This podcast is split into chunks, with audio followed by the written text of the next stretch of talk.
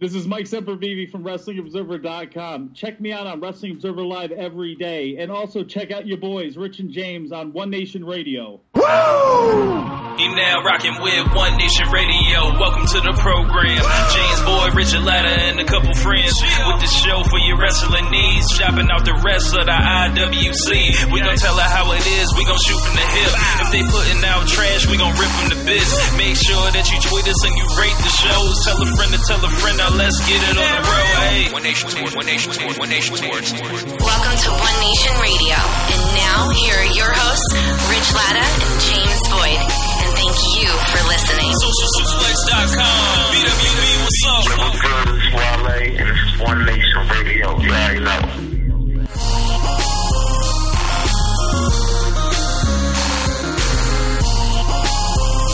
Welcome to the One Nation Live radio show. It is July 30th. James, what's going on, man? Not too much, man. I guess... early morning dreaming, as you say. Yeah, you know, James, you told me you was up real late and, you know, late nights. Chill. Yeah. So, I don't know what's going on, but, you know. Chill, man, chill. Yeah, so we got One Nation Live today. We've got a lot of stuff to get to. There's a couple things going on. Last night was the Jon Jones and Daniel Cormier fight. Utter domination from Jon Jones, as I pretty much expected. And what's up, Duncan? What's up, Nick? What's up, Omar? You guys checked in. And we are at the end of the match. Jon Jones went ahead and called out Brock Lesnar and was like, hey, if you want to know what it's like to have your ass whooped by someone 40 pounds less than you, come see me, essentially. And, you know, it was that party next door that come and see me for once. So, yes, Daniel Cormier was out here crying. He ran off like Red and Friday when he hopped in the car. You know, under normal circumstances, you know, crying is not, you know, to really be laughed at and all that. But the way he just couldn't stand there and just take his L, you know, was, you know, hilarious. But... okay, James? I have a question. Is Daniel Cormier the most clown guy for crying over a loss since like Tebow losing that 2009 SEC championship game to Alabama? Man, I feel like there's had to be like someone else.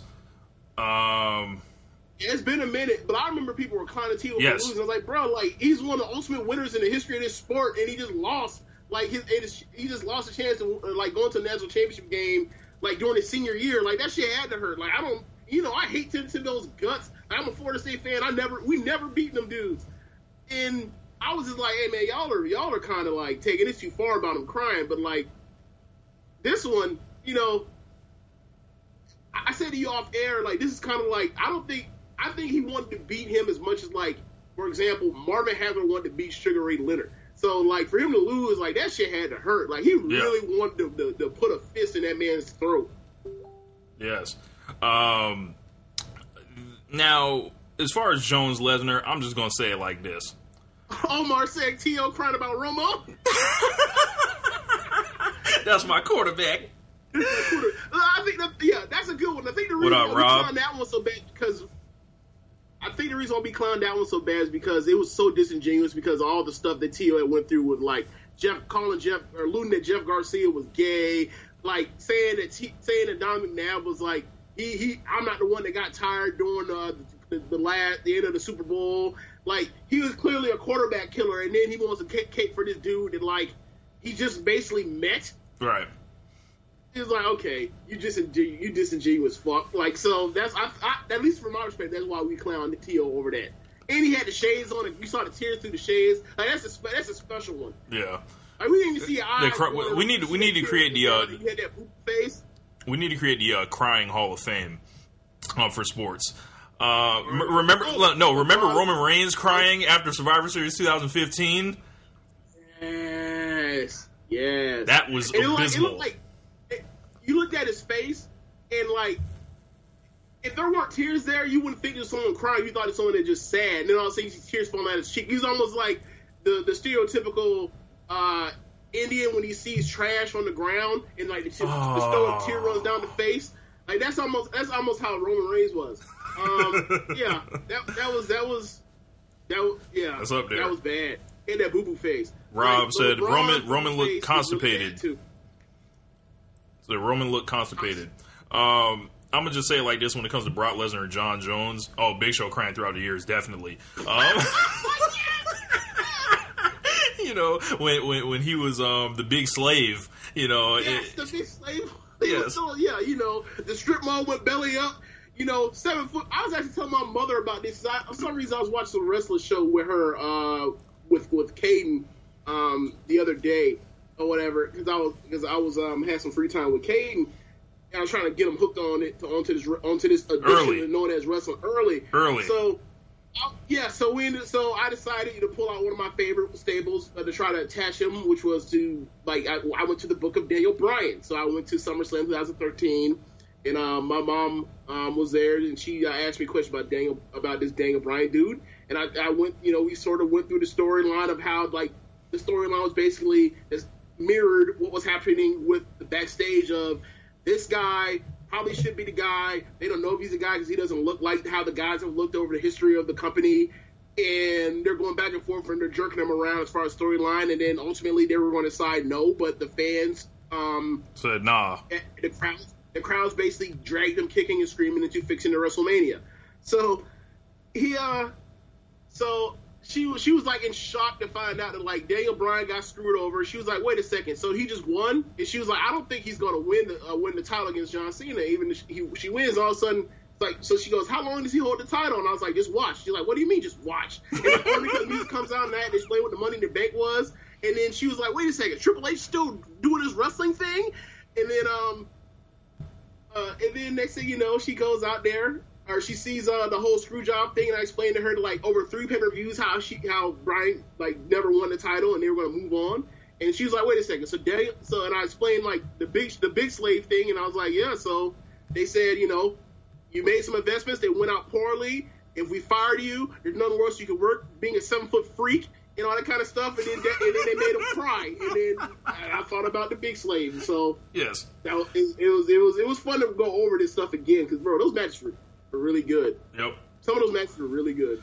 I'm going to just say it like this. I was going to say, Brock Lesnar, you don't want no smoke with Jon Jones. Not at all. He's 40 pounds lighter than you, but I assume he's going to have no problem packing on a couple extra pounds to make sure you just don't lay on him all night. But in the reach game is different. Like that 84-inch reach is just absurd for someone that's like 6'4". Yeah. That's something hard to overcome. Even like, let's say Brock, you know, he does the whole wrestler lean on you thing. I still don't know how he gets inside of, you know, outside of, you know, trying to double leg him or whatever. I don't know how he gets outside of the fist. Like Brock could be in some real danger. He's so much faster than Brock. Yep. And Omar says he's like Stone Cold Steve Austin, as he calls him. He said he hooked his son at 5, and he likes Stone Cold Steve, as he calls him. And he also says, I can see Lesnar pulling an Ultimate Warrior on Vince one day. So basically, like, holding him up for money. The only thing is, I feel like the only thing with that, I feel like, is those checks are already cut for Brock. There ain't no reason for him to hold up for no money. Like they took care of Brock a long time ago. Yeah, and Vince, you know, Vince will sue him. Yeah. At this point, like, we are far past the Wild Wild West days of, like, being close to the end of the territories where like you can cash out on somebody if you want to. Like, then who else tried to pull that on Vince? Wasn't it like Rick Martel or somebody? Jeff Jarrett. Yeah, Jeff Jarrett tried. Hey, to man, Jeff Jarrett always finessing somebody for a quick buck. Look, he'll finesse your wife too. Yeah, you know, look, he doesn't care if you're an Olympic gold medalist. Like, yeah. He doesn't care if you're a real live shooter. Yes, he does not care. But Brock Lesnar, you don't want those problems, and he, you know, you gotta wonder how this plays. Yes, you gotta wonder how this plays into the second half of the year, and him also being the Universal Champion. Yes, James. He said Jarrett secured the bag. Like, hey Omar, when you gonna call the show, man? Call the show. that prohibition got to be up by now. What up, Dylan, in the comments as well. The deal with him, you know, and when this fight could take place, I've heard anything from like December to next, you know, after WrestleMania. When the hell, like, you know, I just want to say Brock Lesnar is probably like the best negotiator we've ever seen, because he's like got these two companies just where he wants them, you know. And Brock is he's the champion. He doesn't have to work. And he's cashing like huge checks, and then he's like, "All right, I'm gonna go do UFC now and get about, you know, $8 million or whatever." And, you know, I'm not a pocket watch or anything. Good for him. I want the man to make as much money as he can, but it's gonna be a weird situation when it's time for him to be like, when Vince is like, "Yo, so we need your ass here for this TV." So we can start building up this WrestleMania and whatever the hell they got planned, because, you know, if he comes out there and loses to Jones, and then that looks a whole lot more unattractive than, you know, him beating somebody and by the time Roman Reigns fights him. Yeah. That's the thing that still, like, kind of, like, mystifies me about this whole situation is that, I mean, obviously there's only so much Vince can do to control, or quote-unquote control Brock or whatever, but... like, he's going to let this dude go out there and get beat on, like, by a real fighter, a real one, and then come back and then, like, beat the hell out of whatever fake fighter. And it's like, well, I mean, at what point do you, like, try to start protecting your fake fighters from Brock after his, like, mystique goes down, because he's, like, he might get he might get embarrassed whenever he fights Bones Jones. So, yes. Like, I'm trying to figure out, like, how does that, what good does that do for Vince's fake fighters? You know what I mean? Yeah. Yeah. Lesnar's got to, or they've got to figure something out, because I'm pretty confident he's lined up for an ass whooping. And WWE, I don't understand how they look better coming out of this. But next thing I want to get to, this week, a trailer for Ric Flair's 30 for 30 documentary came out. James, did you see the trailer? No, I have not. But this is a project that I've... What up, Rance? You know, as a follower of, you know, I guess a huge, you know, WWE meets ESPN. Like, this obviously is a project that I, you know, didn't know I wanted, but I've been waiting for my whole life. But, yeah, so... you know, I've known about this being out or being around for a while, so like I'm excited for it. Like I just can't, you know. What up, Simon? There have been a few people that I've heard that were interviewed for the 30 for 30, and one in particular was Meltzer. Meltzer said that he felt like he's done a few of these different documentary type things, sit down interviews, and he felt like he can sort of get at what people are trying to get to based off the questions that are being asked, mm-hmm. and he felt that it wasn't a puff piece and it also wasn't a hit piece, so he felt like it was fair. So it's gonna be interesting to see like some of the stuff that they end up finding, because, you know, Flair has an interesting, you know, on stage persona and also his life, because, you know, he was really out here living the gimmick. So yeah, we'll see a lot of crazy stuff, a lot of stuff we probably just did not know, even though we've been following this sport our whole lives, more or less. Yeah, I just hope it's not sad, because, you know, Ric Flair is obviously one of the most beloved guys for most of us. Like, if you feel one way about wrestling and you feel another way about wrestling, I think one of the things you can agree on is that you love Ric Flair. And to see, like, how he basically, you know, always kind of had to wrestle, and he was underappreciated through, you know, the later portions of his career, and he went through a lot of the trying to find himself, losing confidence and stuff like that. If I pull up Shawn Michaels versus Ric Flair right now, like, it'd be hard to watch that and not be... I think I want to say I watched that match probably about 2 years ago. And before Flair got in the ring, like, my eyes were getting watery. Like, just watching it, thinking about, like, damn, this dude this is his 36th year doing this. Like, this is the last one, quote-unquote last one, or whatever, that he's going to do. And he's in there with the dude that essentially, like, eclipsed him. But he had one more bullet in the chamber, you know, for lack of a better word. And mm-hmm. it, you know, and I am glad because he gets to tell the story, and while he's still here, like, we didn't have to wait for Ric Flair to die for this to be made. But yeah, looks like we had another question from Rance. He was like, yeah, do you really think Brock is re-signing with WWE?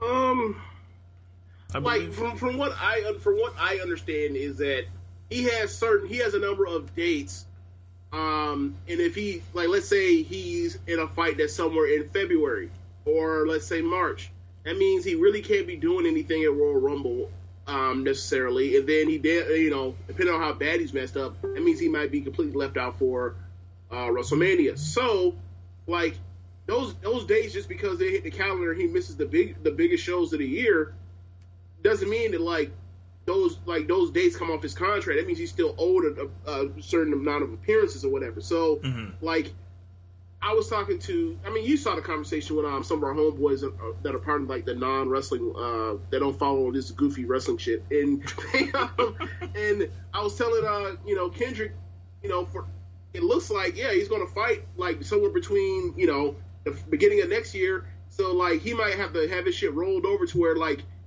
he might not, you know, he might have to finish out his contract in SummerSlam / you know, Survivor Series or whatever. So that might be where we're at with Brock, where this shit gets rolled over because he's going to miss the biggest days that they obviously need him for, and he's not going to be there because he needs to go out there and get whooped by the best fighter we maybe have ever seen in the MMA. Yeah, man. No smoke, bro. No smoke. He wants none. But back to the Flair thing. The 30 for 30 documentaries are typically great. I didn't particularly, like, I watched the XFL one. It wasn't great to me. Like, it was, like, cool.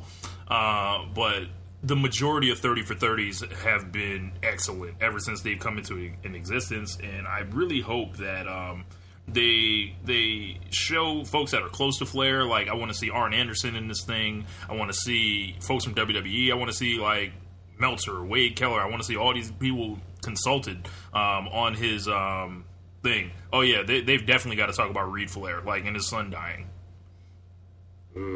Yeah, I wonder how much, because this was done a while ago. Like, I wonder how much Charlotte's going to be involved in it. Yeah. Because, like, I mean, this might have been done over like 2 years ago. Yeah. So, like, she wasn't necessarily a star yet. So. But maybe, you know, they at least illuminate to, like, you know, talk about, like, how she, you know, she's kind of on the rise there, and then, like, you can look, and then people can look over and say, oh yeah, she's actually, like, their biggest woman star, maybe possibly since Sable from China.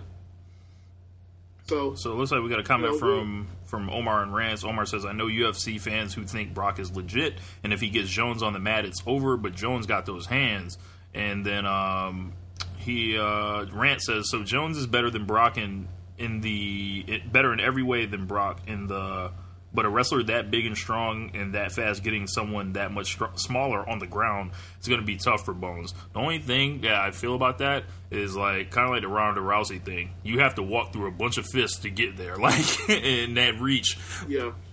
Well, I will say, and I'm not the biggest UFC guy. I don't really know, like, all that stuff. I kind of watch and, you know, clown the whole time, but. What I will say is Brock does have a better chin than Ronda Rousey. Do we know that, though?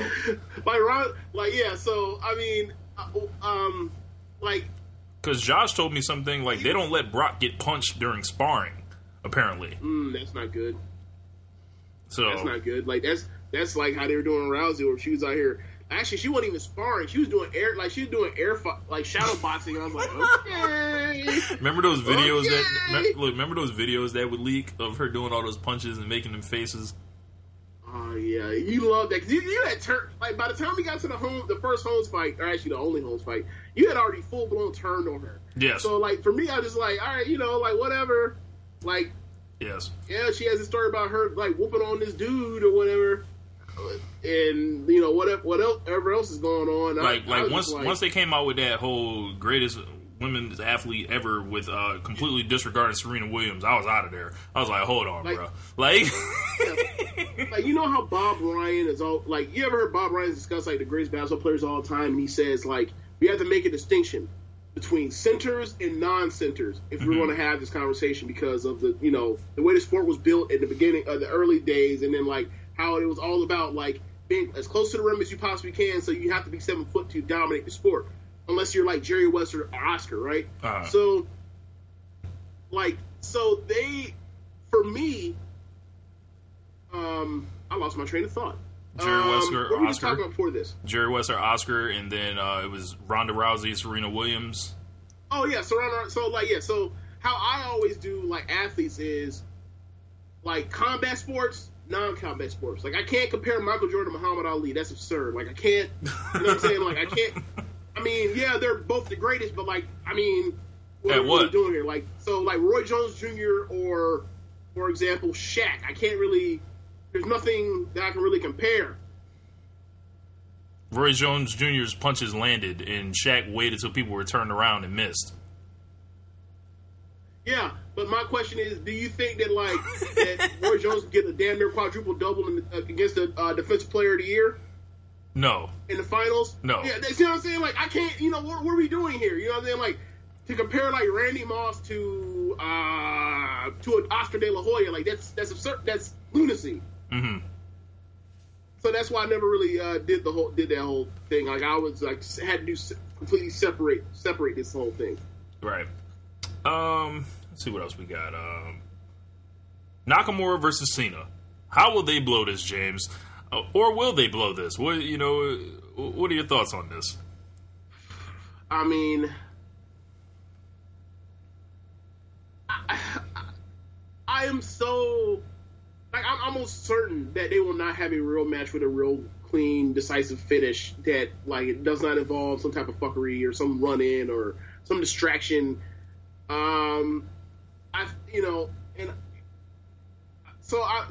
at that spot where, like, I'm in the headspace to where, like, they're not really going to actually give this away. Like, they were smart enough to realize, like, when they teased a couple weeks ago the AJ Styles U.S. Open Challenge and Cena came out, and they teased like they were actually going to have a match. And then Rusev came out and Owens came out, and they basically said, nah, bro. We ain't about none of that. Happening. Yeah, like, we ain't. You think we're going to give away a gigantic match on free TV? Like, we ain't that crazy. So, like, I think something's going to happen. Yeah. Omar says, or Dylan says, watch the Great Khali interfere. Oh, my gosh. If that happens, I'm going to... I don't know what I'll do if the Great Khali interferes in this. What up, Andre? Let's see what else. Omar said he'd rather see Cena versus Joe, and he's surprised they haven't had Nakamura do air guitar yet. I mean, dancing like a jug is usually sufficient enough, you know. And plus, that's Tanahashi's gimmick. That's, you know, the air guitar. Simon says, double count out, Baron Corbin run in, Cena wins. Those are the options. Ooh. Maybe they do a double knockout in the middle of the ring where neither one of them like gets up and they both get counted out of 10 on the mat. And, so Rocky 2. Maybe they do that too. They do the Rocky 2 ending. Yeah, basically, yeah. But except, you know, Rock don't get up. They both just lay their ass on the mat. I might have mentioned this somewhere else before, but I feel like Baron Corbin was put on this planet to ruin matches like these, to basically come out here and do this stuff, and I feel like folks are just going to be furious. Either way, but my thing is, somebody else already has that gimmick of ruining great matches great matches. His name is Bray Wyatt. I mean, that's how he gets all his views done. So like, I don't know. If he's going to do that, then he needs to go out there and join the cult. I mean, the boys already wear like similar style pants, so yes, they all wear the monster Frankenstein patched up pants, looking like hobos. All they use a stick the bandana around the end of the stick. Yeah, Dellen said they could do a triple threat at SummerSlam. It's a cop out, but it's better than gender in a singles match. I'm with you there, Dellen. The only thing with that is, you know, there's already going to be another multi-man match on the other brand. If it does end up as a triple threat, though, and then we got a fatal four-way, what does this speak to, James? Do you think this is like them not really knowing where they want to go, or are they just trying to get everyone they can on the card? Like, what do you make about this? They don't want to haven't beat anybody, even though like they make everybody look like geeks on a week. Their TV gets everybody under on a weekly basis. They still don't want to beat anybody because if they lose, then magically they'll be dead. It's like, all right, well, you don't let motherfuckers win. So like, what difference does it make if you don't win? No one gives a shit. Yeah, I don't want to see a triple threat, obviously, and I think Cena or Nakamura should go ahead and win this belt at SummerSlam so we can resume the greatness of SmackDown Live that was before SummerSlam. Omar says, Jinder has made me hate SmackDown. The joke of a champion has ran its course, shaking my head. This was also a funny thing pointed out. There was a UFC fight that was so bad last night. It was the fourth fight on the card. It was boring. It was long. It was just like the Punjabi prison match. And the like Meltzer had tweeted something like I'd rather watch the Punjabi prison match than this. And then basically the G1 being in this same month, the Punjabi prison was the tax for the G1. You know, in order to experience all this greatness of the G1, we had to have a Punjabi prison. Like, we just couldn't, you know, if that's the trade-off for the G1, you know, I think I'm okay with that. But so the light balances the dark, the Sith versus the Jedi. Yes. I don't know what you're talking about with that Star Wars stuff, but yeah. You kill me. Like, you love you some fiction, but don't love you some science fiction. I don't understand that. I really don't. Yes, everyone. I don't get it. I don't get it. Rant says the Punjabi prison had to die so the G1 could live. LMAO. Real quick. Like, I don't. Okay. Like, I get that. Like, maybe like you just don't. Okay, cool. Science fiction is your thing. Cool. Whatever. Like, but these movies are like so like. Big to like these movies are so ubiquitous that it's like I don't understand how like you haven't at least like seen it like just once out of curiosity just so you'd be like, yeah, I saw it, instead of people looking like bugging out with the eyes saying like, wait a second, you haven't watched Star Wars, motherfucker? Yeah, not really my deal. Like, I remember I had to show you the two Terminators and I was like, I can't believe I have to show you the two Terminators. I don't get it. You know, I haven't really ever been into the fake stuff, James. You know, I, you know, when I watch wrestling, you know, it's just like, you know, this is real combat, you know, between these guys, and you know, it's just real combat, you know. Hulk Hogan versus Ultimate Warrior doing the test of strength is real combat, you know. For me, you know, I bought in a long time ago to the gimmick, as they say. Simon says Maharaja these, which is always a good one. Omar said, man, Rich, you not living. Star Wars is the shit. It may be. I'll have to get caught up one day. That's what I say. At this point, like, because the movies do move slow now at this point because they're old. I mean, like, the first one came out in 1977. The last one came out in 1983. So I would say, like, you should probably read, like, go and watch, like, a YouTube version of, like, a too-long don't-read synopsis that's, like, 5 minutes long for the whole series, and then, like, start at episode 7. Gotcha. Like, the new one that came out 2 years ago. Yeah, bro, all them things are confusing, because then they got prequels, and then they writing stuff out, and... Yes, but that's what I'm saying, like... It's kind of like Mortal Kombat. All you need to... Mortal Kombat's fucking trash compared to especially the second one. My God, the second one, I wouldn't wipe my ass. Not the movie. Like the timeline of the games. Like, I don't know if you guys have ever like went on Wikipedia and just read the backstory and the timelines of Mortal Kombat. Like, there are great videos explaining everything that has to do with it, and it's like there's like. A point where Raiden sends these signals to himself in the past, and then he starts the game over. It's like it's insane. Like, all that's too much for me. Like, why? You want to know why? Because that is science fiction. Like, anytime you do anything where you basically, but say, I love time travel. We're doing a timeline story, and we're going to fuck up with the timeline and go back in the future. That's science fiction. Yeah. Every time. Yeah.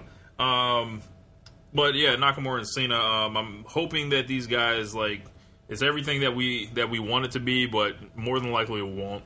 I guess that leads us into, and this isn't on our sheet, but... Hold on, 1 second. Omar said that James with the SAT word. What did I say?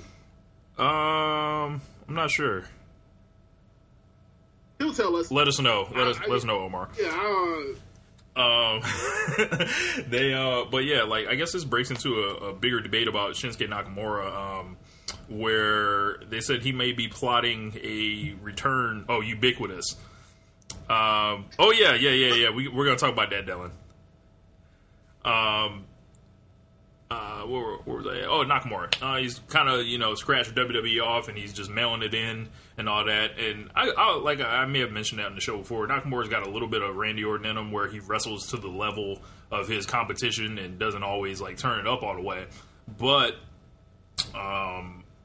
what have you made of Nakamura's use so far, and where do you think this is going with SummerSlam on the horizon, and then possibly to WrestleMania next year? I think he is still protected. I think he is less over than the day he came in. I think they could have done a better job trying to showcase that he is the most awesomest thing, this side of sliced bread, or sliced bread in the decade it came out, whatever, right? But he's still over. He's still protected. I wouldn't want to I wouldn't book him into this match if he's going to lose. I wouldn't book him into any match at SummerSlam if he's going to lose either. I wouldn't put him against AJ if AJ's not going to lose. I wouldn't put him against Cena if Cena's not going to lose to him. But I'm in a weird spot trying to figure out where exactly are they trying to ultimately place him, because he can lose this match and go to AJ, or he could win and then a Nakamura Jinder match just feels sort of weird. Because who's going to be doing the talking to try to get this feud over? Yes. Definitely worried about that. And then, there's going to be so much, whatever Jinder does at SummerSlam, it's going to involve so much cheating. So much cheating, my God. I feel like it's destined to be, fourth or fifth from the top, whatever he does at SummerSlam. Really? Dean Ambrose was the champion at Dolph Ziggler they had last year. The only thing that might protect him are the fact that there's going to be multi-man matches, so there will be less high-profile actual match spots. So that could push him up a portion, but I don't know, man. It's gonna be tough.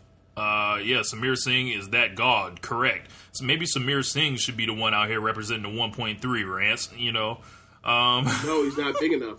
True. Small. True. He's small. He'll never connect. Yeah. Look, that man connected with that goddamn table, I can tell you that. He's connected with that table plenty of times. Right, bro. Has Randy Orton ever put anybody through a table that much? Maybe Christian? Yeah, Daniel Bryan he put through a couple of tables. But Randy Orton's famous for not even getting guys actually through the table. But I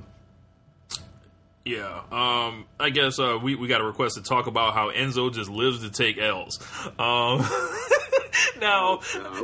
this story is we don't have confirmation on it. This is strictly from the mouth of the woman that worked at the Gentleman's Club as a performer there. And you scared to say stripper? Okay, the stripper that worked there. Stripper? The stripper that worked there. She's at a shake club. Yeah, she had the shake joint, And Enzo rolled in there, high and mighty, apparently, and was trying to floss and flex and be cheap. Allegedly. And no, this is what we're gonna do. Every time you say a new action, I'm gonna say allegedly between it. So go ahead. Okay, so he tried to floss. Allegedly. Stunt. Allegedly. Shine.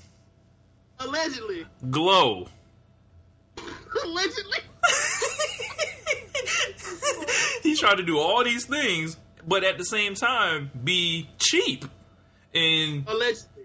Those are not the rules, for when you go in the shake joint. I don't know however many of y'all have ever been in the shake joint. You don't sit close to the stage if you're not throwing plenty of money.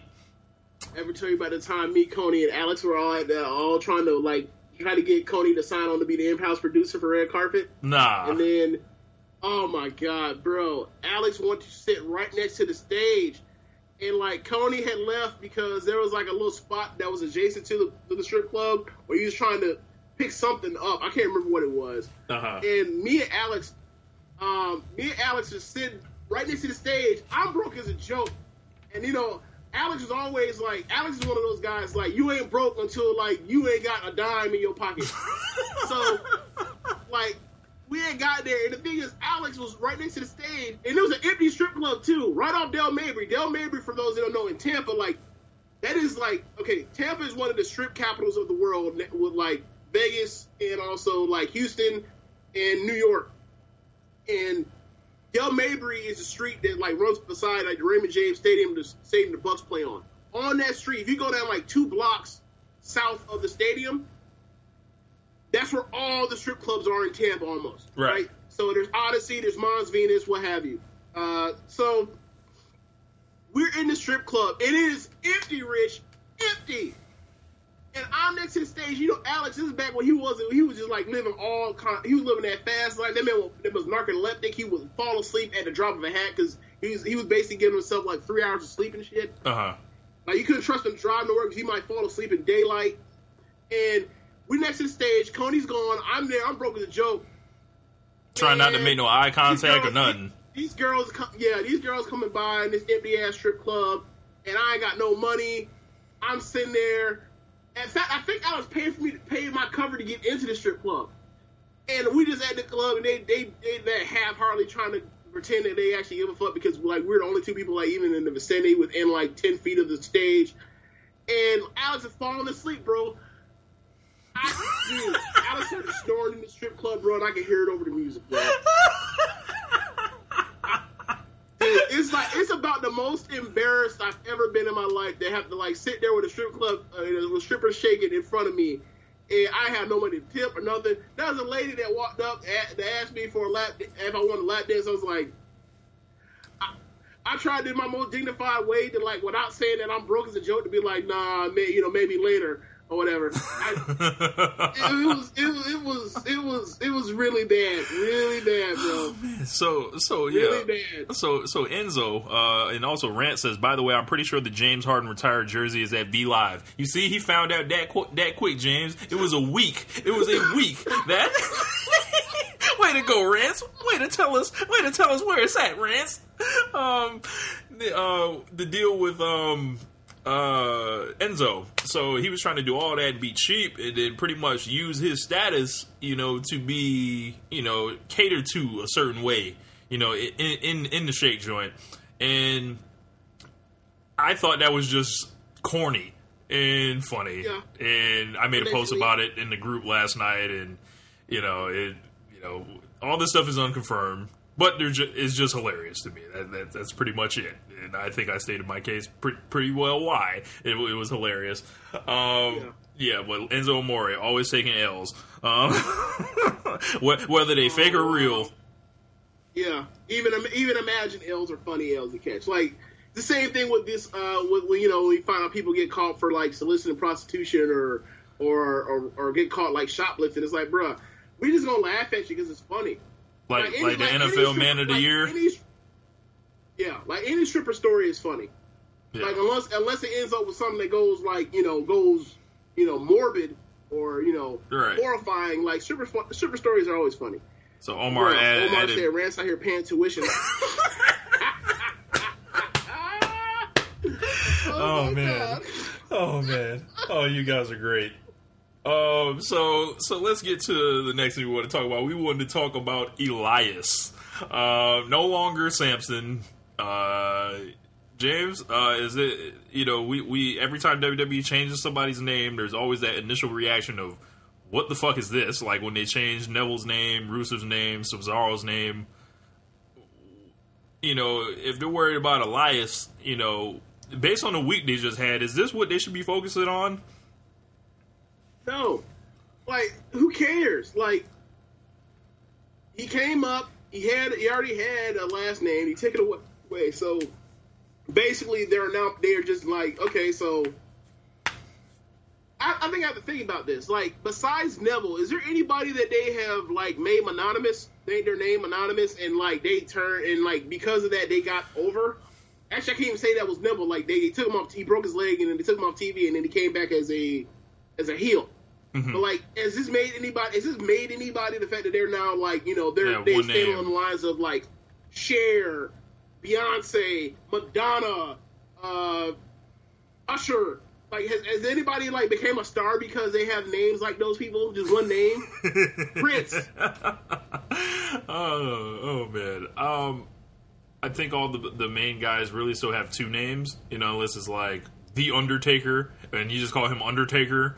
So, that was like 8 years ago. I don't know. I think their priorities are in the wrong place. Omar says the Drifter will be the next Intercontinental Champion. No, he will not. You know who's going to be next Intercontinental Champion? Jason Jordan. Yep. And is. So, you know, let's see what else we got. We got the SummerSlam card to talk about. So, Rand said Alexander Rusev didn't do shit.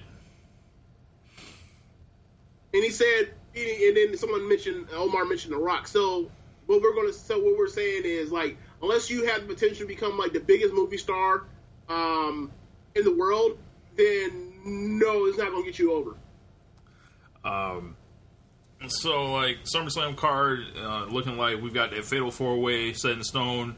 James, I know you probably wanted to talk a little bit about the women's divisions and what's going on, you know, everything with that. But it looks like the title matches are going to be Bayley versus Alexa Bliss and Natalya versus Naomi. Those two are having a great back and forth on Instagram right now. If you guys haven't seen it, there was a picture of Natalya on her page putting, like, the SummerSlam 97 photo of Bret Hart with the Heart and Soul gimmick poster with The Undertaker. So it swapped out for Natalya with, what's her name? Naomi's The Undertaker, essentially. And then on Naomi's page, it was, you know, Natalya bald, and it's like, get ready, you know, because I'm going to snatch your edges, and anything like that. It was, this is how you're going to look. It was hilarious, yes. So, like, what up, Dave? So my question is, like, was Lana basically playing Shawn Michaels as a special guest ref or in the Natty picture or no? No, I don't think that one was in there. No special guest ref? Okay. Yeah. Just wondering. Yeah. So, what do you think about this card in general and then specifically that the women's division deal? I think me and you talked about this. I think they were like, with the pre-show involved, I think there were like 12 matches on the SummerSlam card, right? We're probably around that. Yeah. I mean, you look at what we have for sure, whether it's the two women's matches and the fatal four-way for the Universal title. And I think you know, would I have wanted to see different matchups for both women's belts? Yes. But, I mean, they're both still solid matches. To have, like, I mean, would I want to see Bayley versus Alexa again this soon after you basically like completely killed Bayley? Fuck no. But it's still, I mean, you put Sasha in there, like, I think you're going to get about the same quality of match. And plus you have the factor of it's almost like they're like, it's almost like they're teasing us, like. We're going to do it now. Or we screw Bayley, or have Sasha screw Bayley, you know, and maybe they don't do it as just to fuck with us. But it seems like they're headed there. On the other end, I mean, I would have rather seen Charlotte there with Naomi in a matchup of, like, you could build it as the two most athletic women in the Divas division. What will happen? We finally get to see who's the best or whatever, or who's the most athletic or whatever. And then you could even have gone with the face versus facing of Naomi and Becky. But, I mean, they went with a heel-face dynamic, and I mean, cool. I mean, but I felt like it's third biggest show of the year or second biggest show of the year. Go with it, you know? Mm-hmm. Like, do your big face versus face matchup like you love to do it, like showcase shows like this. They decided to still go with that. Maybe they still feel like they want to actually, like, want to really trial Naomi now as far as trying to get her over as a, like, legitimate, like, women's champion, mm-hmm. as opposed to having her, like, squash Lana like a bug.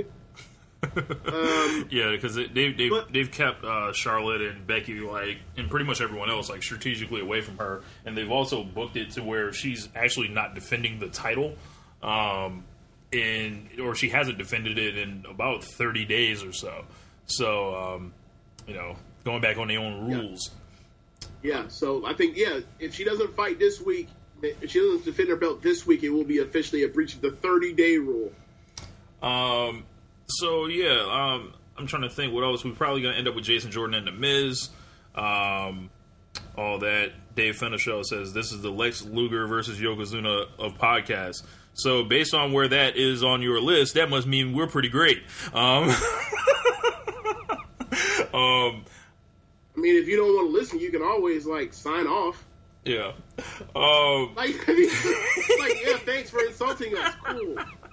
Cool. So let's get to let's get to some of the questions that got submitted earlier. From we got a couple questions. So Joe was like, we kind of touched on this earlier. Cena versus Nakamura, who wins and why?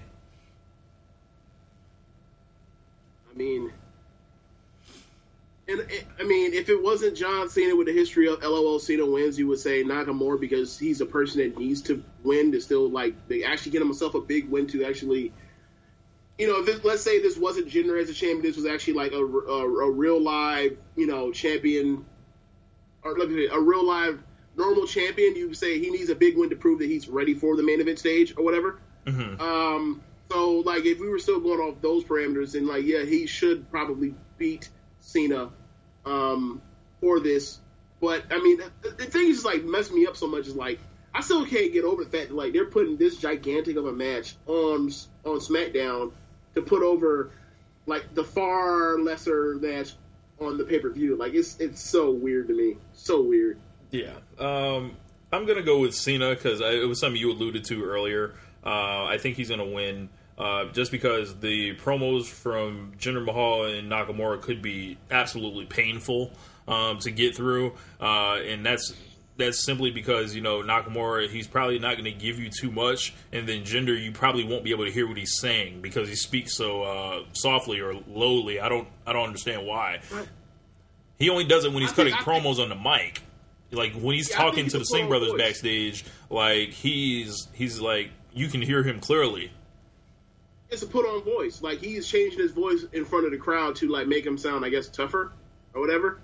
It's a weird affect he's put on his voice, but I really don't want to see. I guess, but I really don't want to see the Cena Jinder thing because it's not gonna do anybody any good. Cena lose. I guess if Jinder wins, cool, but the promo situation is gonna be so bad on that aspect of you just know that Cena is going to bury him and have one of those burial things. It's this dude's already struggling as it is. Why you're just gonna crush him? You're gonna be an avalanche. You're gonna be an avalanche on his head. Yeah. So I'm just kind of do you really want to do this to a guy that's already struggling as a champion? Yeah, it's a hell of a, and it's almost something you're wow, they're gonna send this guy out there to get basically fed to Cena for X amount of weeks, promo wise. Yeah. How do you expect him to compete? He's clearly unarmed. Now, the deal with talking low in your promos, I think there's a way to do that, obviously, as Jake the Snake Roberts proved, but he ain't no Jake the Snake Roberts, so... there are different ways to do the low promo. You can be Jake the Snake Roberts, you can be Psycho Sid. Oh my gosh. you can be Macho Man. There are plenty of different ways to do this. You can be Sid where, Sid is almost like Busta Rhymes in what was it, the Get Low song, where it's four bars low, yep, four bars high. Yep. And then Macho Man, he sort of, his whole thing, he starts out low, and then he builds to getting loud and angry and sweaty and looking like he's high on cocaine. He builds to that.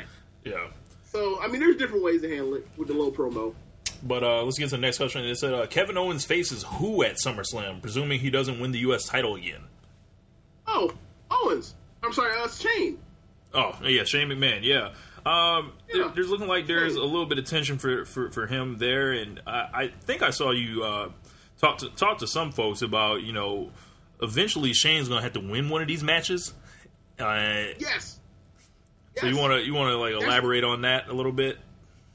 Okay, so he's been in He's been in three matches. He's been back. He fought at WrestleMania 32 against Undertaker and got that ass whooped. And almost killed himself to get that ass whooped. Then he was in the Survivor Series match for the brand extension match, and he almost died. Reigns almost killed him. So maybe we should have seen this with Roman Reigns, that he's out here trying to murder people. But we'll just move on from that point. The other individual match he had was against AJ. So he's now going to be 2-0. I mean, 0-2 at WrestleMania, and then he's going to go into his third, profile singles match with another guy. And it's all right. So at what point do they do the whole? He has to get his heat back to actually stay as an actual attraction in a spotlight match for somebody. When is he going to beat somebody? Mm-hmm. So that's the reason why I don't want to see this Owens Shane thing, because one, it's going to have to be, unless it turns to a hardcore match or street fight or whatever the hell you want to call it, a Brooklyn dumpster match, whatever, a Brooklyn brawler match. How about that? Unless they turn will gender be in that? Right. No. Wow. So unless they turn it into some type of stipulation match, that one, the match ain't going to be good, and then two, you're a potential of the more he loses, the more and more he loses, the greater potential is that Vince looks up and says, "God damn, pal, you're not really doing it for us as an attraction. We gotta get you a win." And then he's gonna go over and beat someone. I don't know. He's gonna end up beating somebody, and the crowd is gonna turn on it, especially in these big town, these big map shows where people travel to. People are not gonna have that. You mean to tell me I spent $2,500 to come out here for this whole 3 day weekend situation, and you basically killed one of the guys that's going to be the face of the company for the next 5-10 years? People aren't going to have that. Dave Finishow says any burial work on the mic will be negated by Cena putting him over at SummerSlam, meaning Jinder. Oh, I mean, yeah, if he wins, yeah. But at the same time, I don't know. It's a weird thing. When he kills people, it's not good. And also, he'll kill you regardless if he wins or whether he wins or loses, like AJ or Miz. Yeah. And the thing is, these are lately anyway. This wasn't always the case. Lately, since he's started doing the whole leave and come back thing, the promos are now more I'm basically bringing up, kneecapping you. It's a rap battle. I'm going to say all this stuff I can about you. Or so you have no response. Make you look like a fool. Right. Yeah, as opposed to, a few years ago when, the first one I really remember it was, vicious was... The Daniel Bryan and Randy Orton one? The Randy Orton Championship Ascension one going into TLC 2014. That's the one I remember specifically. I actually watched that last night. Yeah. It was great. Yeah. But... You had trouble in the ring. You've had trouble out the ring. Yeah, and look, you just think maybe if you win this, then you can say, "Look, guys, I'm everything that I should have been 10 years ago." And then he put over CM Punk and Bryan and Ziggler or whatever. But that was memorable. Now it's that's the thing now. That's the go-to move. Yeah. So I'm concerned. I understand he's a babyface. Babyface would be able to say whatever old thing to a guy, but it's hey, bro, you're going to leave soon. Yeah. And I'm going to be stuck here holding this bag, and the bag has shit in it now because you handed it to me. Yeah, they got shit in the case. Dave Fenshaw also says, what about an open challenge, assuming he wins it back? Which I feel you can't rule out because they've flipped the U.S. title so many times. It's just kind of there now. But I don't see him, Styles, losing it again, because if AJ Styles is not involved in the world title picture and he doesn't have the U.S. title, finding him a program would be very tricky. And if you're not going to take care of AJ Styles, once again, at a Big Four show, I have to ask, what are you doing as a company? Yeah. I mean, we'll see. I really. And he also says Cena isn't winning 17 from Jinder at SummerSlam. He said Cena isn't winning 17 from Jinder at SummerSlam. I mean, if he does, whatever. because Cena's going to be around for a little bit, from what I'm hearing. Like, he was advertised for the No Mercy show that they're going to have after SummerSlam. And he's going to be around, and I'm sure he's going to do the India tour. Which, Jinder Mahal ain't no John Cena, even in India. Well, my thing is this, right? Since we're out here giving house shows, we're out here changing bells on house shows, like, what a better idea would it be than to have Jinder win the title back in India? You could do that. Like, and that was the thing that made this whole thing weird about finding out there was a tour, and then they made him champion ahead of time. I was like, hey man, like, maybe build to make him actually respect a guy that's already, like, have a solid foundation under him to actually try to draw interest, and then put the belt on him around now, as opposed to just go 0 to 100 real quick. You know what I mean? I guess, you know, they could do that and have, you know, and have him tease and, like, be the quote unquote fighting guy, you know, in that territory, be the baby face fighting for the belt. That would draw some interest and see people want to. I mean, I would assume anyway. I don't know how well he's doing in India. All right.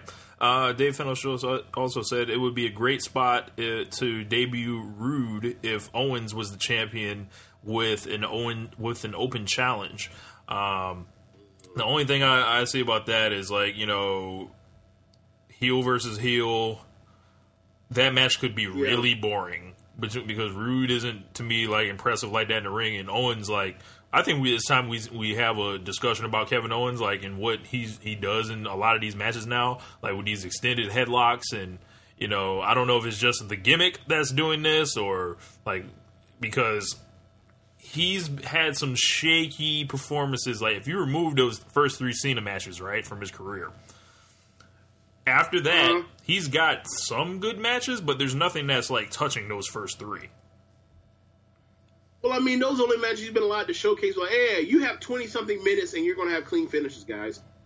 I mean, you can think of the last two Royal Rumble matches he had. Like, those were great. Mm-hmm. Great. Like, in both of those matches, he damn near killed himself falling through a table and falling through a jungle gym of chairs.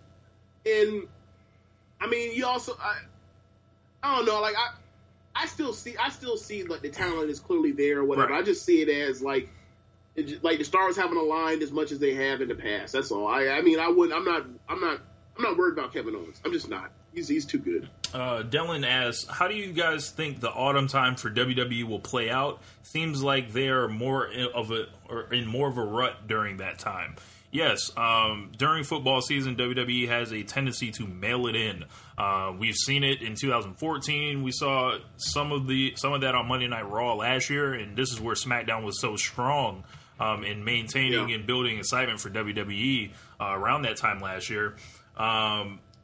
They've got to make sure they get belts on guys that I feel like that will put in quality performances to turn it into the pay-per-view, to turn it back to the TV, to turn it back to the pay-per-view.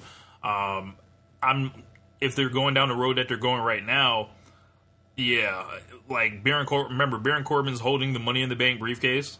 Yes, get it done now. It needs to happen now. Look, one thing about the autumn is that they will clearly put a belt on somebody, and then just to let them have a significant, a long enough run to where you can't say somebody was shortchanged. At the same time, like, they will get that shit off of you and move on, and then by the time we get to Royal Rumble, you can get the fuck out the way so they can do what they really want to do for the big shows when the real stars come in, when the Brock Lesnar's and the Goldbergs and the Rocks and the Undertakers and the Shane McMahons of the world, you know, the guys that actually really drawing the card show up, and it's no time to make the money. So, bro, you remember how fast they got Sheamus up out the paint a couple years ago? See? Bro, they cheered for Roman Reigns once, and then immediately Vince McMahon was like, we got to put the title on him now. Like, and Sheamus was done, essentially. Looks like got a comment. That's the thing that I don't get when it comes to, like, they understand, like, if you have someone do awesome shit, they will get over, right? But at the same time, like, they only figure this out for, like, their main event feuds, right?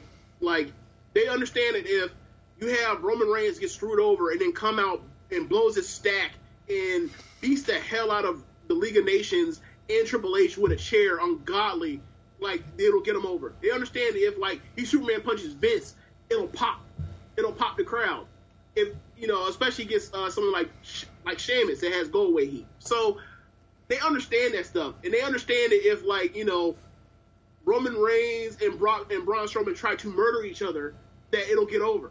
But they don't get that, like, the stuff they do with, like, a Sami Zayn or Bayley, where they just beat them and hopefully, like, you beating them will make them lovable. That doesn't happen. Like, that only happened with Daniel Bryan. You know what I mean? It's so weird. You only made one of those. It's so weird that, like, okay, these guys are B-level guys or C-level guys. We can't really let them do really cool stuff. So, like, y'all just stuck on your own. Like, y'all gonna have to, like, get it off of, like, the short amount of time y'all get with your promos, the short amount and the whatever amount of time you get in the ring, even though, like, y'all are B and C feuds, so, like, y'all don't ever get to, like, have real blow-off matches. Right. Y'all just get to, like, y'all might get one out of your entire feud. Right. Everything else is going to be fuck finishes. It's weird. Looks like we got a comment from Jared Lark. He said they shouldn't turn this into Sasha, Charlotte with the U.S. Championship, and Baron Corbin as WWE Champion is honestly a great idea, just as long as he can have decent promos. And I think that's, like, a major point of contention with Corbin, because a venue like Talking Smack was very beneficial for a guy like him, but he sounds like less intimidating than Jinder, in my opinion. Yeah, he said as long as he had decent promos, it's like, all right, like, so what have you seen to suggest that he could do that? Yeah. If you guys want to call the show, add One Nation Radio on Skype. I feel like I should be saying that more often because y'all can call in. The deal, like Baron Corbin with the WWE Championship, I am afraid of what that may be for building your program around him. But they could do it as, like, how they're doing SmackDown with Jinder right now. I really feel like SmackDown is not being built around the champion. Like, he's there, but we all know what the real stars are doing. And, you know, he's kind of just there using as a plot device, you know, on the pay-per-views. But with Corbin in that same role, I don't even see Corbin polarizing people as much as Jinder.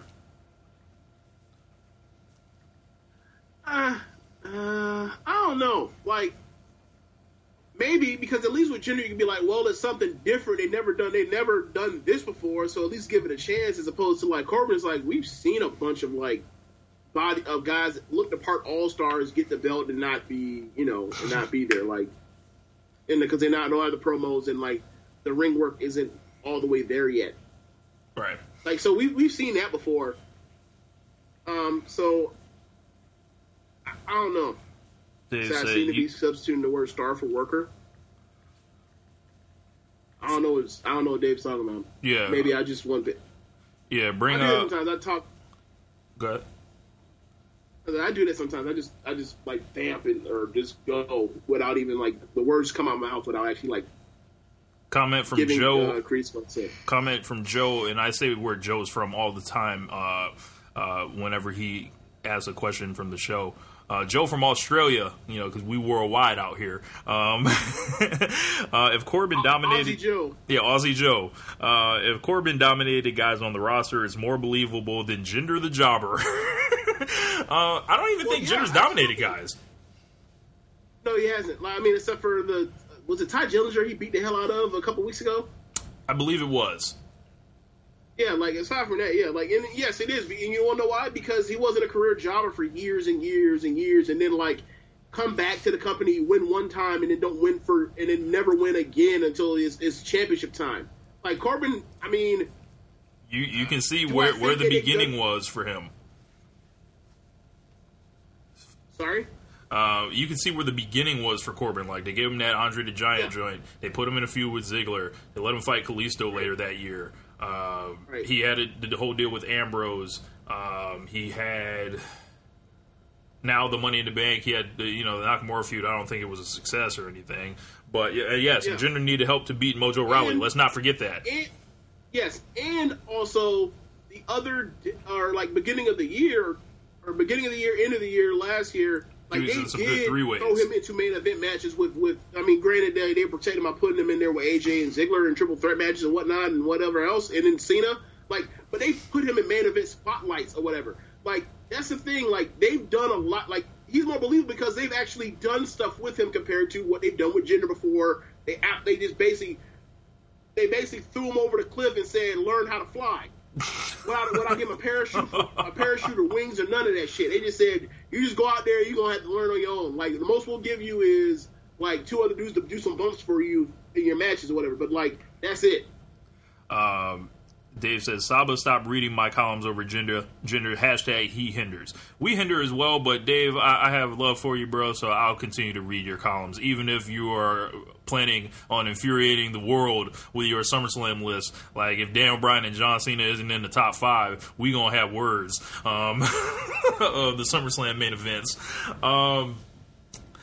So, like in how many weeks is SummerSlam away? I want to say it's like 3 weeks away. We're going to have the live tournament. I think it's August 20th. Okay. We're going to have Dave Finishow and Chad Matthews on live for One Nation Live to do the tournament of the greatest WrestleMania main events ever. And we're going to use Dave's column series that he's dropping on lordsofpain.com. He just broke into the top 10 recently. I think he's in the middle of the top 10 as I speak. He actually, one of the columns went up live just as we were going live on the air today. We're going to use the seeding from his columns to determine what is the actual best one. Like what we're going to do, we're going to do it elimination style. We're going to have the audience and you guys in the comments if you want to call in. Actually, that one's going to be a no-call show because there's already going to be four people on air. So if you want to... I think we're trying to figure out like the tiebreaker system. But we'll figure it out. Yeah, and you guys can join us in the comments on that, and that's going to be that's going to be a big show. So we got another question from Dylan James. What can be done to make Rollins a more interesting face? I love him now. I have a thing for corny white meat baby faces, but I think he's missing something. Name a meaningful feud to bring out the fire in him. Ambrose and Rollins seems like it's in the works. I mean... I'm fine where he is right now. Like I don't believe that. Like the thing is, towards the end of last year, I thought like he was a guy pretending to be a good guy to try to get people to get behind him because he got screwed over and there was nowhere else to go. Mm-hmm. Now I'm at a point where like I feel like he's been in the quote unquote doghouse long enough, and he's not necessarily pretending anymore as much as he is just a guy, and he's just trying to wrestle, and people keep screwing with him. So, for me, as far as that, like, yeah, he is a white meat baby face, and I'm fine with that. Like, I love white meat baby faces. Like I said, I just did with my little cousin, my little 4-year-old cousin Caden. Like, I basically tried to get him hooked on WWE using the story of Daniel Bryan, and like that is a real white meat baby face. So we got a call coming from Osiris Stevens. So this might be Omar. State your name, gangster. Oh, yeah. Omar. What's going on, Omar? What's going on, baby? Do me a favor, Omar. Mute the show on your end because it's coming through. I got it. All right. You have to excuse me. I'm in traffic. Oh, yes.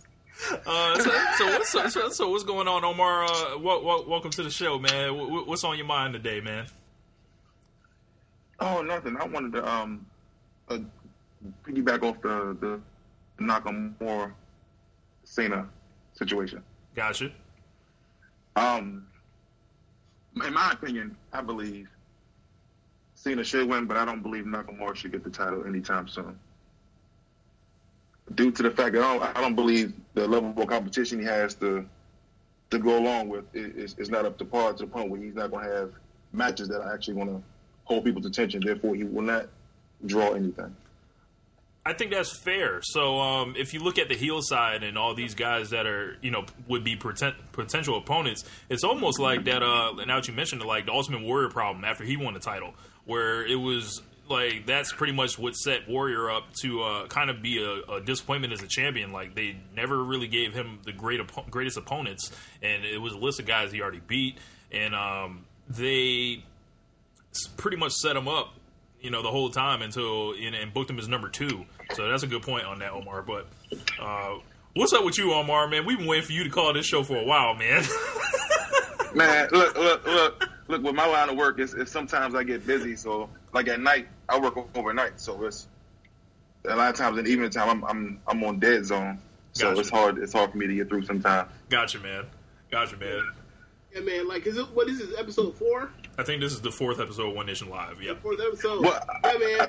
Like, I told Rich off air, like, bro, because Omar be wilding, like, in the group and also on the stuff I see on his Facebook page. Like, he on probation this first week, and then you ain't call in on the first week until you on probation, so I can hang up on you until you come back next week. So I told Rich, I was like, see, he out here hiding, thinking that he's basically just hiding, so he just basically come in and be cool. I was like, all right, let him show up week 2 and call in. I'm gonna tell him the same thing. Like, nah, they skipped over a week. You call back next week. But now it's week 4, so you good now. I ain't gonna hold it against you. Yeah, man. I'm not that crazy. I just have my opinions. That's all. Got you. Appreciate that, man. Thank you for everything you contribute to the group and all that. Looks like we got a couple comments. So based on that Seth Rollins question, Dave Finishow said Seth versus Jinder is probably the legit best option. I'd love to know why. Because between different brands, what we gonna do? We're now actually letting guys cross up besides Cena. Yeah, I don't know. I guess this is just like, you know, pick a guy. The way the question was posed, pick a guy that you think would bring out that fire in Seth. I still think it's AJ. I still think it's Seth Rollins versus AJ Styles personally, because he's going to see a guy that he needs to outperform, like, in every sense of the word. I think we saw pretty much the best of Rollins leading up to that Finn Balor stuff. We was like, this dude can't touch me in the ring. This guy can't touch me in the mic. Everything you've done, I've done it first. And who are you, essentially? Like, he was awesome leading up. And that was another one where I was just like, okay, so you have the heel basically telling the truth about a babyface and exposing his flaws. It's like, okay, all right. Like, he's like, I'm a bigger, better, earlier, faster prototype of what you are. I was like, okay, yeah, that's all true. And younger. Why should I care about Finn? Why should I give a fuck about Finn Balor now? Yeah. Because of face paint? Okay. Like, if you want to say because of face paint, then cool, but, like, you kind of did him a sort of disservice by doing it, especially when, like, I guess they were trying. I don't know what they were thinking with the Demon King thing. I mean, Omar, what'd you think? Like, who would be the guy to bring it out of Seth? Honestly, I think with the title online, I think as much as I don't like this person, I think Seth and Zayn will be a good mix with a title on the line. It'll be a good mix because you get a little bit of everything. Face versus face, or does Seth have to turn heel? Nah, I would say Seth. Heel Seth, but I know they're not going to do that anytime soon because there's no money in that. So the thing on that, I guess, if Ambrose and Rollins is in the works for a long-term plan, it seems like they've gone back to Ambrose and Rollins like each summer since the breakup. Yes, tired of 4 years. Tired of Ambrose. Now. Yep. And now they might be taking the long route where they become tag team champions and someone falls out somewhere and... I actually posted in the group if this leads to Rollins versus Ambrose at WrestleMania. I think that might be the feud, like, to make both of them, like, as made guys forever in the history of WWE. Ambrose needs to change it up a little bit. Agreed. He goes from being nutty to being loopy, then he tries to be like the white PG version of New Jack. Like, I don't want to see that anymore. The white PG, oh no. Nah. Look, there is no such thing as a white PG version of New Jack. Not at all. Like, bro, y'all know who white New Jack is, right? I saw that man cut a promo talking about he gave a shout out to OJ Simpson, keep up the good work. Ain't no white PG doing no such thing, bro. The closest thing you get is Stone Cold Steve Austin. Outside of New Jack, I think New Jack's the only person outside of Scott Steiner I think I will never see with a live mic in WWE. Oh, my God. I want to say probably about twice a year I go back and watch New Jack promos and think, oh, my God, we need this in wrestling. And then immediately I'm like, no, the fuck we don't. Like, it's the shoot interview, like, man. That's the classic we need, bro. Like, first off, we're getting this Mayweather versus McGregor, and that's gonna tear America apart. That might start the second Civil War. And you want to bring new, and you want to give a hand a live mic over to the next New Jack? Fuck no, bro. He's not the hero. He's not the hero we want. The hero we need. Oh my gosh. All right. Oh, we got a comment from Aussie Joe. He said, "Seth versus Miz, that's something fresh too." I believe it was, but yes. I don't know why they didn't run that way. I think because Ambrose was in the way, so they figured like how to bridge that was to bring him into the fold with Ambrose, and then maybe they move on. Like something's gonna have to drag Ambrose away, or like or something, or maybe they put him on the shelf. Maybe they beat up. They do something heinous to Ambrose, and then like Seth has to fight on his friend's behalf for being off TV. I mean, because right now I don't know where. Like, let's say they weren't doing this tag team or this, you know, faction, the Shield versus the Miz entourage thing. I don't know where Ambrose returned to as far as the feud right now. Yeah, Ambrose and Big Cass. Oh my gosh, we haven't talked about Big Cass. I think we should talk about Big Cass a little bit. I want to say I said it in a couple of shows ago. His whole gimmick was he's 7 foot tall and you can't teach that. The first feud they book him post Enzo Amore, he's fighting against the Big Show, a dude who's bigger than him and actually 7 feet. I don't understand why they do those things. But with this, I think his music is terrible. I will watch him murder Enzo Amore 7 days out of the week. That's entertaining. But Cass is a mystery for me because, like, you know, there's a thing where, you know, folks say he's the new version of Test. He's got some heat right now, but it's strictly due to that Enzo thing. I think he has to turn into like the ultimate menace. I think him versus potentially like a Jason Jordan eventually would be a good spotlight for both of those guys. It's like, yo, we see you guys as two young stars. Go get it. Or we could be honest and say during the fall, he doesn't deserve to be a single star right now. Like we broke up both of y'all tag teams. Let's see it. But the thing for me is they have too many guys, or not too many, but they have a number of guys that are. They're only good at one thing. Like there a lot of them are like almost like the Cleveland Cavs roster when you compare it to like them trying to beat the Warriors. It's like they have too many, or even like the old like Knicks team with Melo. It's like they have too many guys that either are only good at defense or only good at offense. Meaning like they're only good in the ring and they're only good on promo. So like they got Enzo who's only good at promo right now. They have I guess the New Age Test who's really he's a body guy. I mean, dude. Corbin is so much better than Cass as far as like a package in total, except for the hair. Like if we can find a way to put like if we were able to find a way to put your boy Cass's hair onto and transplant it onto Corbin's hair, and we could have a world champion.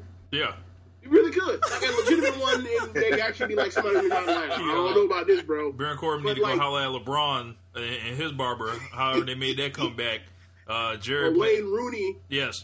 Jared put hashtag Scullet. Oh, no. And I like to give credit to Dave Finishow, who basically said that Baron Corbin came out there with the Scullet on you boys a couple months ago. Bruh. Baron Corbin's top's back like, oh boy. Oh no. That boy's top back. That man needs to change his intro music to T.I. top back. You know, beat down low on top like back. Baron Corbin. Yeah, Baron Corbin is cool. But they have an issue where like they have too many guys, or not too many. They have a number of guys right now that they're trying to bring to the surface, and they're like Jason Jordan has the look, he has the wrestling, but the promos are just, yeah, boy. And I mean, I thought that's the reason why they put him. And I thought it was the reason why they put him with Angle, because Angle is a really good actor to get his stuff over. And you've seen that when he's out there doing the praying, when after praying for Braun's situation, the whole time where he's been flustered with these big behemoths he's trying to get in between because they're about to like tear the ring apart over the last couple weeks. But like they haven't really been together like this. Last week they weren't really together, so you know, I hope they try to figure out how to, like, hide the guys that aren't there yet in those particular areas. We had another comment from Jared Lark. He was saying, watch them try to make Enzo relevant again by having the Big Show and Enzo as a tag team. That is, like, one of the most WWE things they could do. You know what that's like? Remember when they had Big Show and Mysterio tagging together? Like, that's like the homeless third world country homeless version of that. Like, there's flies hanging off that virgin's face of that. Come on, man. Baron Corbin's biggest feud is with his hair. Jared also said that's funny. That's foul. Aussie Joe said send Test six-pack over as well. Cass and Corbin have had too much catering and road food. They got the big bellies. Oh no! Nobody shaming. Let's be fair. Is Test better than Big Cass in every single way except for height? Yes. That's what I'm thinking too. So we can't. There's only so much we can send over until we just say, let's exhume Tess's body and see if we can use modern technology to bring him back to life. Right. Let's see if we can do that. Dylan said Big Show and Rey Mysterio tag. Yeah, I believe they formed a team late in 2013. Yeah. I want to say at the TLC pay per view, if I'm not mistaken. There was like some type of elimination match. What's going on, Sam? But yeah, where's Darren Young? What was that? Where's Darren Young? Darren Young, he is getting on that gender plan. Like he's working with Nutrition Solutions. Like that's who's doing genders like nutrition prep. That's actually located in Tampa. He's putting up a lot of stuff on his Instagram right now. Basically reforming his body and eating like clean. And I want to address this right now with the Jinder Mahal thing. Like as far as like folks saying he's like he clearly has to be on steroids to look like that.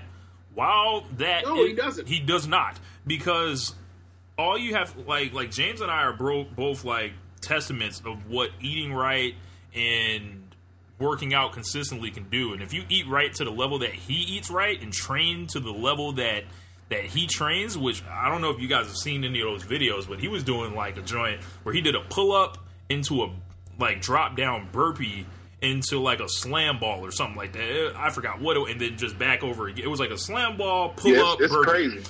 That's like nuts. That's like three movements in one that like just get your whole body. And then the Nutrition Solutions, like if they're planning out all your meals and you drink a ton of water, you can look like that. Well, my whole thing is Being growing up as a huge baseball fan and also in like football fan, like I don't give a flying fuck about someone being on PEDs. I do not care. Right. I don't care. Like you can't, because here's the thing: you don't know who's actually on it ever. So like for me to be out here acting like somebody is or isn't on it when like there's John Cena and Randy Orton walking around, and also Randy Orton someone that's been popped for PEDs and he damn sure don't look like Jinder. So like even in his prime, like I don't really care. Like it doesn't matter. Like these dudes used to be on juice all the time. So if you ever look at like '80s promos, like the superstar rockin' wrestling era, or like even the Mega Powers era, when you see like Hogan and Warrior and Macho Man, and they're like, and every time you see them, it looks like even if they were sitting in a pool, they couldn't possibly be any wetter than they already are right there. Like, bro, those dudes, all that sweat may as well have been testosterone pouring out of their pores. So I love those three guys. So I don't care if they're on PEDs. Like if they want to put themselves through that stuff and put themselves at their risk for that sort of thing, I don't see how that's any more different, how much of a difference it is than those guys going through the possibility of having CTE in their future. Mm-hmm. You know what I'm saying? Like they're all risking their lives. They're all risking their lives to do this stuff. Like in person, I just don't care. Like I'm here to see human achievement through athleticism. Like so for that, like if you want to do PEDs, that's up to you. If you made that moral decision, I can't hold that against you. Right. Omar, you want to hop in with something? Yeah, I was saying, first thing I was saying is, I used to think, gender, the acne and everything like that is like all voids. So I took it upon myself and went and looked at his Instagram. I was like, Jesus, Like, that dude goes in and is nonstop. He doesn't take any breaks. So I have no reason to doubt that he's legitimate. Darren Young was like that beforehand. He's always been a body guy. Mm-hmm. He just was garbage in the ring, and his afro was horrible. But, hey, man, don't be talking about Black John Cena like that. Hey, man, he had like a fade on the side. I don't know what he was doing with that thing. But, I can't knock him, but at first I did think that. But, once you see the things that go through, it's like, okay. But you don't see anybody like Baron Corbin putting things up like that. Then you see he wrestles with a T-shirt on, so... Yeah, I mean, I don't know, man. I can attest, if you work out really hard for 3 months and you eat right for 3 months, you can either A, get shredded based on your genetic makeup and how your body adapts to the change. Like, it is possible. So I'm on the way to the gym now.